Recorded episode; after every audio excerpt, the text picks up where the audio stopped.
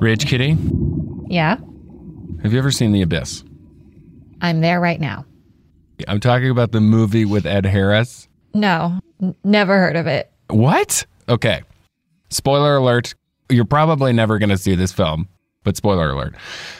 Ed Harris in The Abyss has to wear this special scuba suit so he can travel to the bottom of the ocean so he can defuse this nuclear bomb that's going to explode and kill off this friendly alien species. Like Jar Jar Binks. No, Aren't not, underwater? not it is not it's not like Jar Jar Binks. All right, here's the deal. Ed Harris in the Abyss is a metaphor. It's a metaphor for this show, actually, because we get to chat with folks who've reached the Ed Harris level of life. People who are super deep. Do you get it? You're getting to a point. I can feel it. this is this is the point that I want to get to.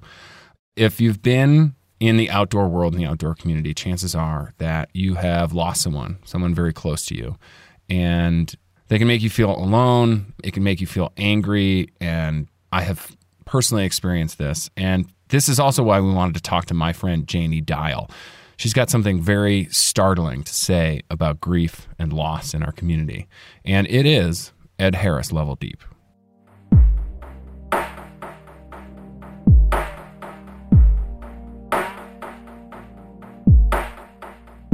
I believe that conversations around mortality, grief, and loss should be commonplace.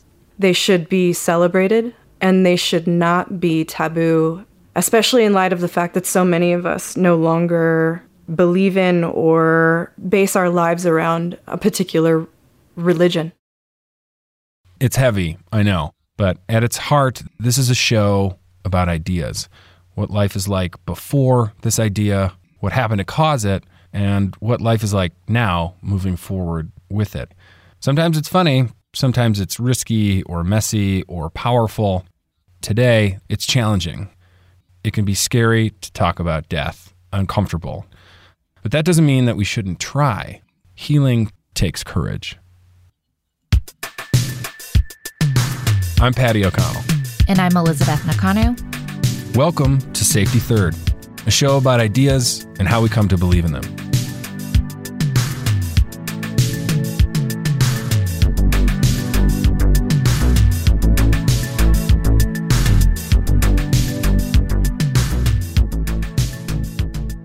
How many interviews have you done for the podcast thus far? Like 47. Really? It's true. We've done like 47. I trust him as far as I can. Yeah, we're already him. on we're on season 8. No, I don't believe you. That is pretty much how my friendship with Janie has been since day 1. We met at Five Point Film Fest a couple years ago and like all great friendships, ours began with poop jokes. Most of our chats start like that, and then somehow we seamlessly flow into serious and thoughtful conversation. Janie is one of the founders of Wylder, an online marketplace for women.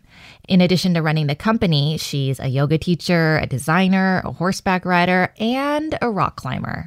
Basically, Janie is a total badass, and she's not afraid to talk about difficult subjects, which is really good because today we're going to have a candid conversation about death. It's an unfortunate part of life spent in the outdoors, but those painful moments in life are often accompanied by moments of lightness.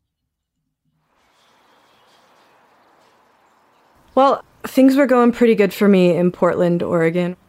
And then I met a man.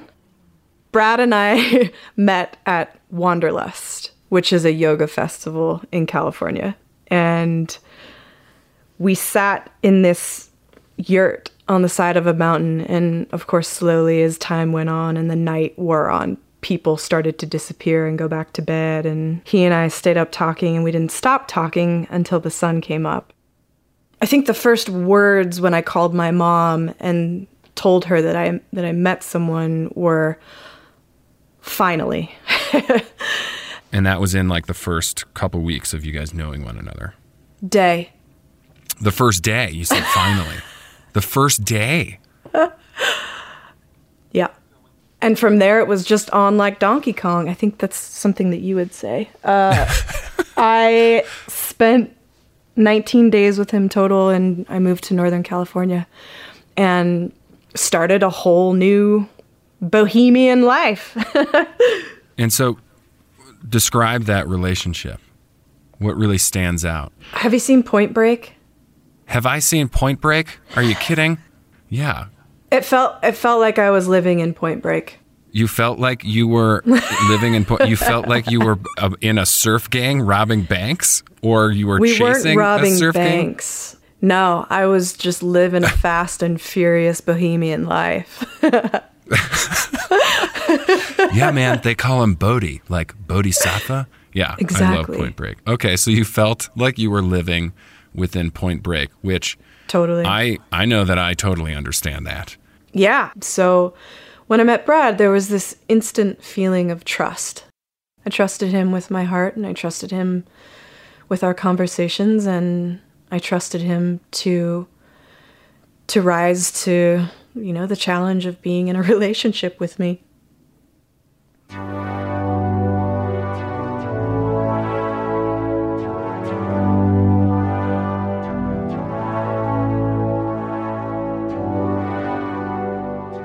At a year in, Janie and Brad had their toughest month as a couple. This was coming off their honeymoon phase. Their relationship, like most, wasn't perfect all the time. Janie and Brad were talking about marriage, they were talking about kids, they were talking about navigating life together. But really, what they were doing was expressing their individual goals, their individual expectations in this new companionship, in this partnership. But they were both trying to drive the bus. It took about four weeks to figure out how Brad could have one hand on the wheel and how Janie could as well, but they did it. They navigated it together. And as a way to celebrate getting out of that hard place, they decided to go climbing in Yosemite. It was Janie's first time there.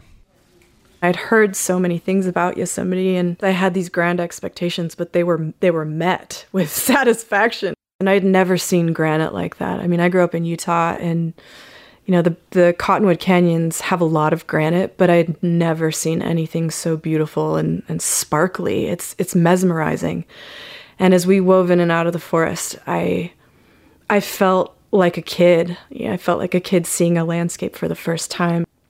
And yeah. when we got to the base of Cathedral Peak, which is what we climbed, which is only about five pitches, and it's pretty easy climbing so we took our time, and he didn't even put climbing shoes on. He just threw on his shoes because he was so good. He was such an amazing climber and had climbed all over the world and had done Half Dome, uh, you know, half a dozen times. And he was just so proficient and skilled that I, I felt so safe with him.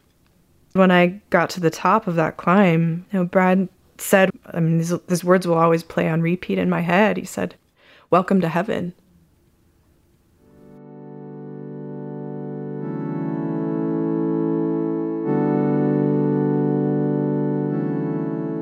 And it's because we were just really happy in that moment yeah. and, and on that day and on that climb and in our relationship because we had just slogged through some shit.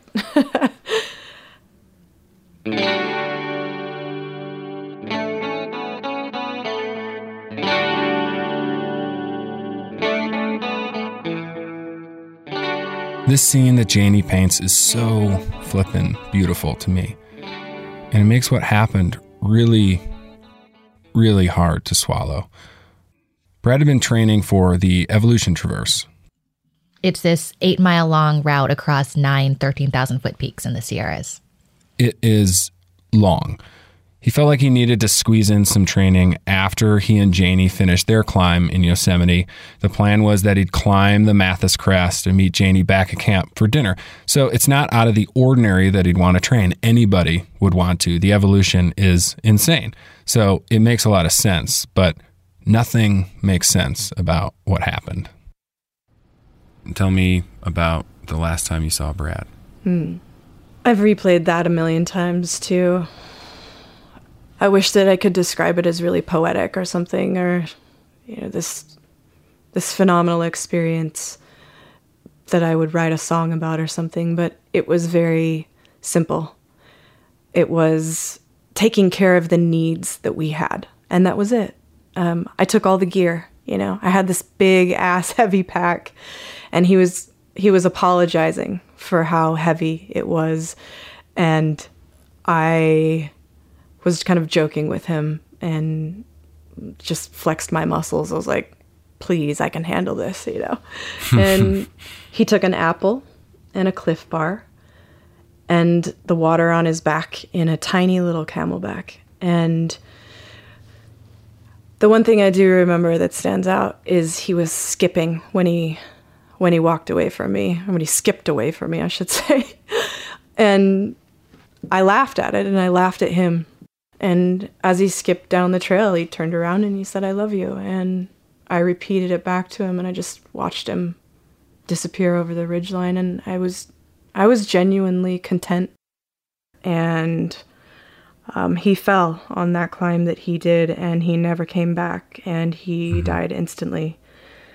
And that moment was the beginning, I guess, of the rest of my life.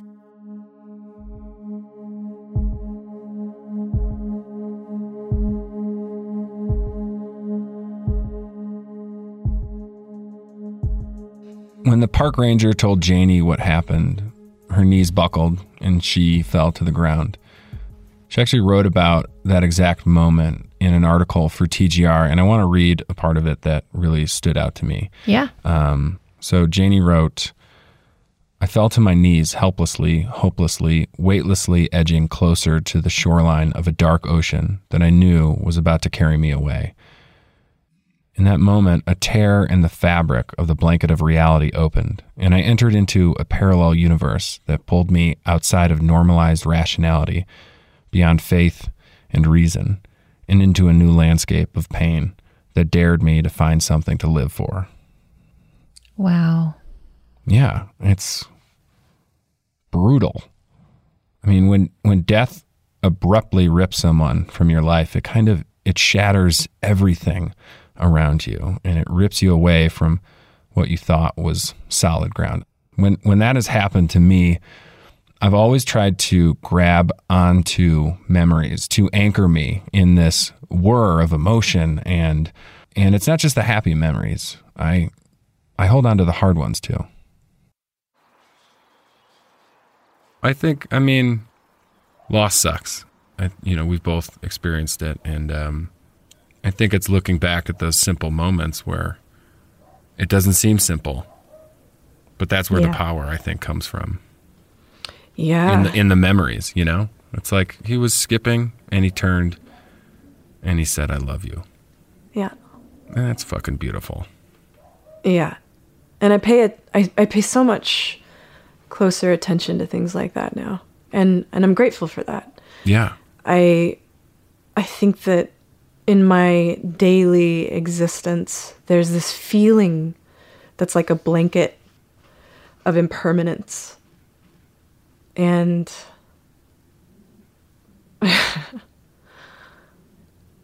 in those tiny, unsexy, really, really mundane moments, I think that's that's the best stuff of life, and I know that now and I get that now, and it's it's really is kind of a, a gift. I used to hate that word. Why do you hate it? Well, I hate it because it's not fair. What's not it's, fair? Um, that that we have to lose in order to gain. Yeah. That we have to know sour to know sweet. That all of these things mm. are relative, and that the depth of pain that we experience is likely equal to the depth of joy that we're able to experience and you can't know one without the other it's it's mm. the double-edged sword of of life and so i guess i don't i don't hate it i've come to accept it as as what life means and that life really is suffering but that suffering is such a privilege yeah. and what i mean by that is it allows you to become so much more clear minded and focused, like diamond focused on what matters.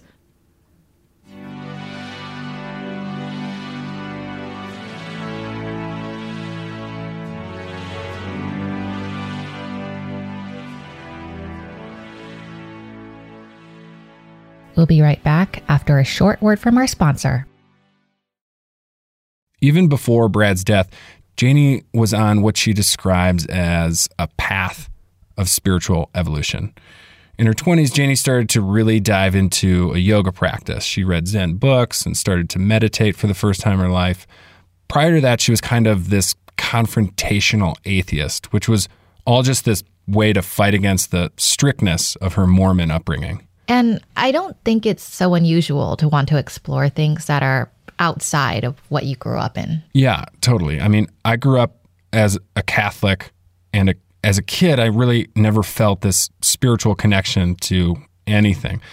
Church always seemed like a chore, and it always painted this picture of an angry kind of Santa Claus God. Like there was this existential naughty and nice list. It never made sense to me as a kid. And as a teen, the same thing. Early 20s, the same thing.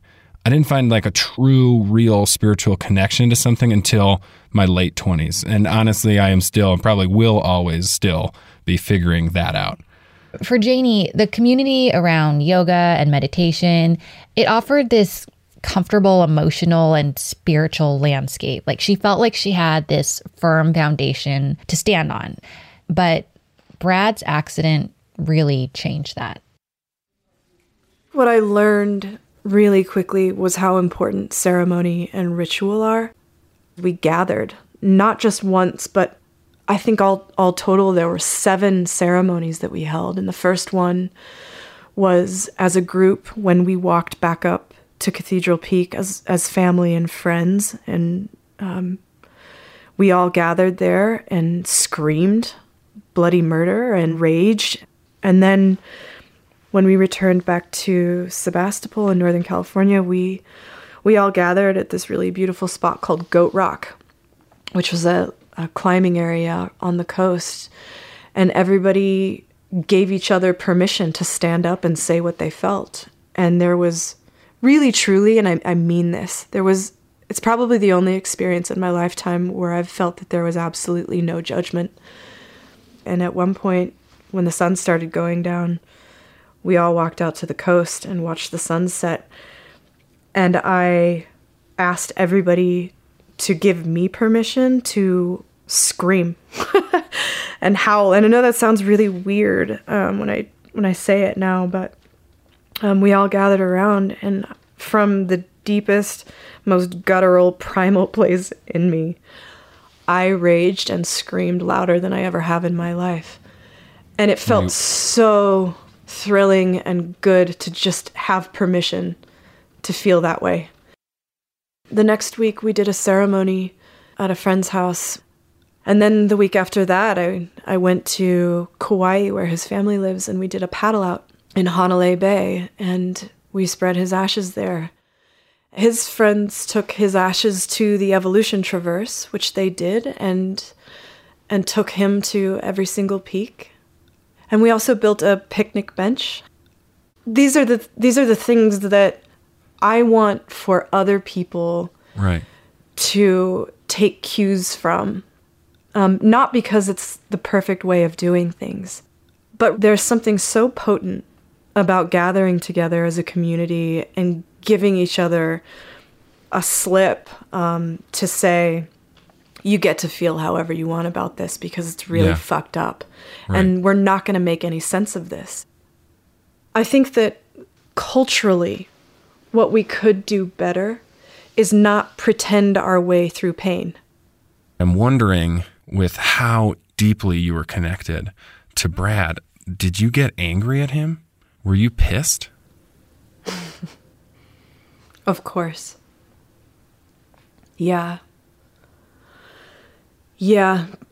But that didn't last for very long because it's a useless emotion. I absolutely raged. And rage has its place in the process, and it happened right in the beginning. But it evaporated really quickly when I realized that one, misery loves company, Yeah. and that there's a kind of mesmerizing power that feelings and thoughts like that can have and they become toxic Yeah. And in some way, in some corner of my soul or my spirit or my existence, I knew that that was the wrong way.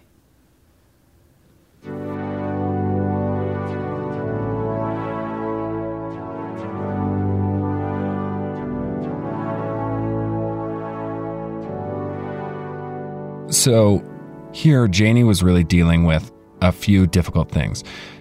She has to come to terms with what happened to Brad and what's happening to her, but she also had to deflect judgment.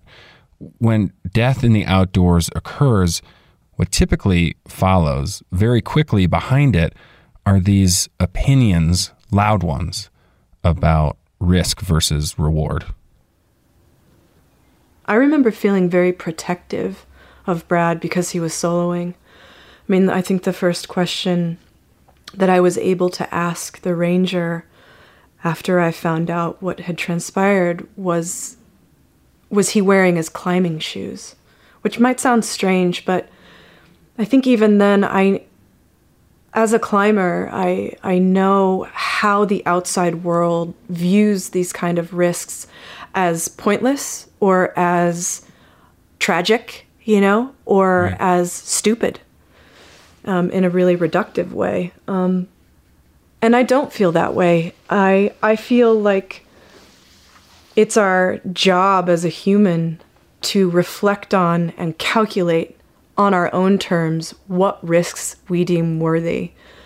And knowing that within yourself I think makes you a more well-rounded human. I think it makes us more self-actualized humans if we're able to quantify and address and confront what's in front of us even if death is on the line. And personally, I uh, I went back and, and climbed Matthes on the one year anniversary and I soloed certain sections. I'm sorry, mom, if you're hearing this for the first time, but I did.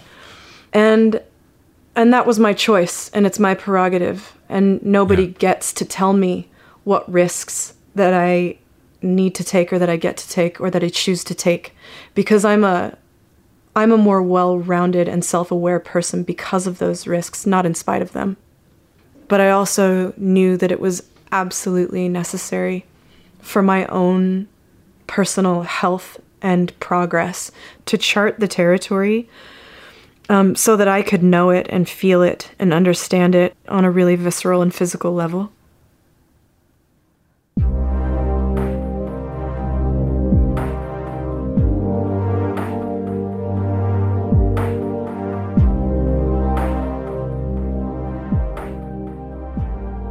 There's this thing in the outdoor world that I hate when a death occurs. And I see it as this throne of hindsight. There's the conversation, right? It starts with, oh, this is such a terrible thing that has happened. That's the first reaction. And then somehow it shifts to, oh, well, they shouldn't have been there. And I just don't understand this at all. And I hate it. I hate it and I know that it happens far, far too often in the skiing world, but Elizabeth, does it happen in the climbing world at all? I, from what I've seen in my very small sphere of that world, uh, yes, unfortunately. But I think it also happens in everyday life too. Like I'm thinking about when I hear about cyclists who are hit and they're often criticized for riding in city traffic or someone on a motorcycle you know, that decision if they are in an accident comes with a lot of judgment from others. Right. Yeah, exactly. And that reaction is just plain bonkers to me. You know, I think I see it more though in the outdoor world and it's probably because I'm hyper focused on it cuz I'm connected to it, right? We both are. So, I'm probably just recognizing it more. But it is one of my biggest frustrations with our community. I mean, it makes me so angry because this hindsight this judgment, it doesn't allow any room for empathy. And judgment lives where compassion does not. And it's all rooted in fear and anger. So to me, I know why Janie went back to Matthes Crest. She was shedding all of that and allowing room for compassion, room for joy and love, room for it to come back into her life. I remember sitting in the dirt. I'd been carrying a bag of his hair every day, and I buried it. I buried it in the place that he fell. And wow. That was, I think, the culmination of all the ceremonies leading up to that one moment of my personal, yeah. um, my personal mode of of finding some kind of peace around it. And even though I don't think that there will ever be a moment where I feel like I'm over it, and if anybody ever tells you that that you need to get over whatever trauma you've you've been through, kick them in the nuts or in the crotch. Um, the lady, the lady nuts. kick them in, kick them where it hurts. Um, yeah. No, just kidding. Don't kick people. That would be totally inappropriate. Um, no, it's just not true. You're you're never getting over it, and that's okay. Yeah. And we have a culture that perpetuates getting over things and manning up and moving on, and it's such right. horse shit. Yeah. And there is a level of acceptance, but it's only possible through a consistent conversation and whatever ceremony means to you. I promise you there's there's something on the other side of that.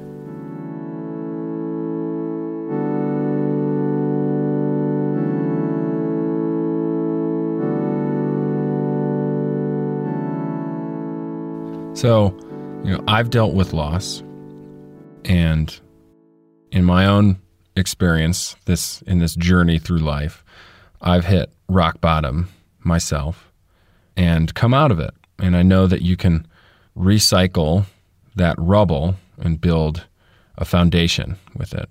You know, rock bottom can actually be the foundation upon which a new, more wonderful home can actually be built?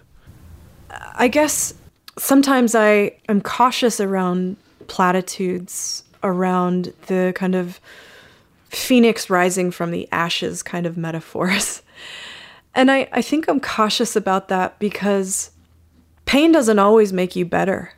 And having hit rock bottom doesn't necessarily mean that you're you're going to be gifted a more beautiful life. I don't think that they correlate. I mean, it's a nice idea, and I've definitely built, you know, a business. I've built new friendships. I've built deeper, stronger relationships, and in many ways, my life is um, is better. But I'm also deeply tormented by these things. There's a level of acceptance that makes you certainly more resilient but also um, forces you to confront the reality of life, which is that pain is just part of this, and that rock bottom might happen a couple times.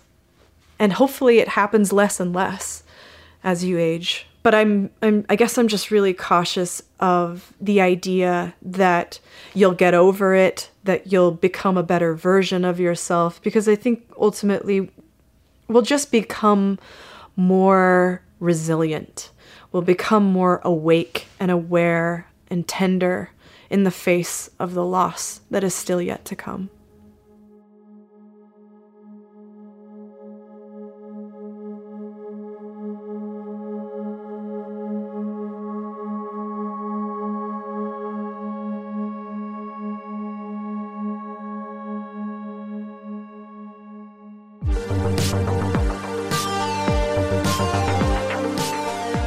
You've been listening to Safety Third, a production of Duct Tape Then Beer.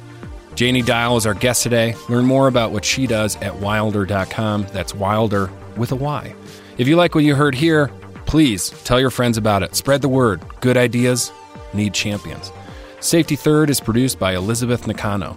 Mario Quintana edited this episode. Additional production help from Parker Cross. Music by my brother, yes, my brother Brennan O'Connell. He smells like old cabbage, but is incredibly artistically talented. Fitz Cahall is our creative director. Becca Cahall is our executive producer. I'm your host, Patty O'Connell. Okie dokie, dudes and dudettes. Until next time, pals, keep it tight, keep it loose. And remember, safety third.